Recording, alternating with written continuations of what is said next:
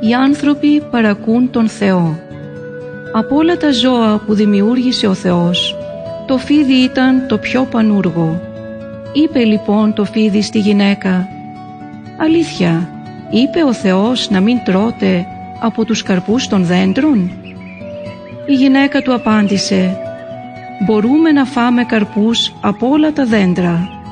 Μόνο από το δέντρο που βρίσκεται στη μέση του κήπου δεν μπορούμε να φάμε». Ο Θεός είπε «Αν φάτε τους καρπούς από αυτό το δέντρο θα πεθάνετε». Τότε το φίδι είπε «Όχι βέβαια, δεν θα πεθάνετε. Ο Θεός ξέρει πως μόλις φάτε από τους καρπούς αυτού του δέντρου θα ανοιχτούν τα μάτια σας και θα γνωρίζετε το καλό και το κακό. Θα γίνετε σαν θεοί. Η γυναίκα κοίταξε το δέντρο. Οι καρποί του φαίνονταν γλυκοί και ζουμεροί. Πήρε λοιπόν έναν καρπό και έφαγε. Έδωσε και στον άνδρα της και έφαγε κι αυτός. Τότε άνοιξαν τα μάτια τους και κατάλαβαν ότι ήταν γυμνοί. Το απόγευμα ο Θεός περπατούσε στον κήπο. Οι άνθρωποι τον άκουσαν, φοβήθηκαν και κρύφτηκαν να μην τους δει. Ο Θεός τους φώναξε και τους ρώτησε «Μήπως φάγατε από το δέντρο που σας είχα απογορέψει να φάτε» Ο άνδρας απάντησε «Η γυναίκα μου έδωσε έναν καρπό και έφαγα» και η γυναίκα είπε «Το φίδι με ξεγέλασε και έφαγα». Τότε ο Θεός τιμώρησε το φίδι να σέρνεται με την κοιλιά στο χώμα και στη γυναίκα είπε «Θα έχεις μεγάλους πόνους όταν γεννάς τα παιδιά σου». Μετά είπε στον άνδρα «Θα πρέπει να εργάζεσαι σκληρά για να καλλιεργείς τη γη και να τρως το ψωμί σου». Ο Θεός έφτιαξε για τους ανθρώπους ρούχα από δέρματα ζώων. Μετά τους έδιωξε από τον κήπο και έβαλε έναν άγγελο να φυλάει την είσοδο του κήπου. Ο Κάιν και ο Άβελ Τα πρώτα παιδιά του Αδάμ και της Εύας ήταν ο Κάιν και ο Άβελ.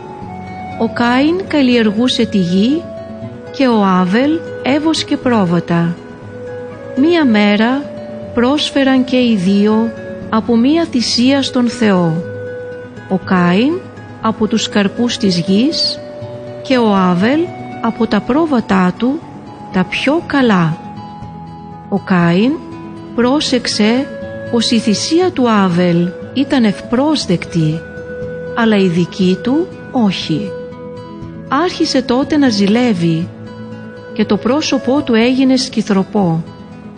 Μια μέρα είπε στον Άβελ «Πάμε στα χωράφια». Εκεί ο Κάιν όρμησε κατά πάνω στον Άβελ και τον σκότωσε. Τότε ακούστηκε η φωνή του Θεού που τον ρωτούσε «Πού είναι ο αδερφός σου ο Άβελ» και ο Κάιν απάντησε «Πού θες να ξέρω, μήπως εγώ είμαι ο φύλακας του αδερφού μου» αλλά ο Θεός ξαναμίλησε «Τι ήταν αυτό που έκανες Κάιν» το αίμα του αδερφού σου μου φωνάζει από τη γη και αυτή η γη που το δέχτηκε θα σε καταραστεί. Εσύ θα την καλλιεργείς και αυτή καρπό δεν θα σου δίνει. Θα τρέμεις και θα αναστενάζεις όσο θα ζεις. Έτσι ο Κάιν έφυγε από τον τόπο όπου του είχε μιλήσει ο Θεός και πήγε να κατοικήσει αλλού η κακία των ανθρώπων καταστρέφει τη γη. Οι άνθρωποι πλήθυναν πολύ και απλώθηκαν πάνω στη γη, αλλά δεν νοιάζονταν πια για τον Θεό. Είχαν γίνει κακοί και έκαναν το κακό. Από όλους τους ανθρώπους, μονάχα ο Νόε είχε μείνει τίμιος. Τότε ο Θεός του είπε «Έφτασε το τέλος των ανθρώπων, γιατί γέμισε η γη από τα εγκλήματά τους θα εξαφανιστούν λοιπόν. Εσένα όμως θα σε σώσω. Φτιάξε ένα μεγάλο καράβι από ξύλο, μια κυβωτό. Και ο Νόε έφτιαξε την κυβωτό όπως του είπε ο Θεός. Ο Θεός είπε στον Νόε Θα μπει στην Κιβωτό εσύ και μαζί σου η γη σου, η γυναίκα σου και οι γυναίκες των γιών σου. Πάρε μαζί σου στην Κιβωτό και ένα ζευγάρι από όλα τα ζώα.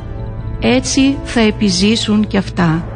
Ο Νόε έκανε όλα όσα τον διέταξε ο Θεός. Μετά από 7 μέρες ήρθε μια τόσο μεγάλη βροχή που πλημμύρισε η γη. Έγινε κατακλυσμός. Έβρεχε συνέχεια 40 μερόνυχτα. Το νερό ανέβαινε ολοένα και περισσότερο. Κάθε τι ζωντανό που υπήρχε στη γη νίγηκε. Μονάχα ο Νόε, η οικογένειά του και τα ζώα στην Κιβωτό σώθηκαν. Για πολλές εβδομάδες το νερό ανέβαινε πάνω στη γη. Ο Θεός όμως δεν είχε ξεχάσει την οικογένεια του Νόε και τα ζώα μέσα στην Κιβωτό. Σταμάτησε τη βροχή, έστειλε έναν άνεμο στη γη και τα νερά άρχισαν να χαμηλώνουν.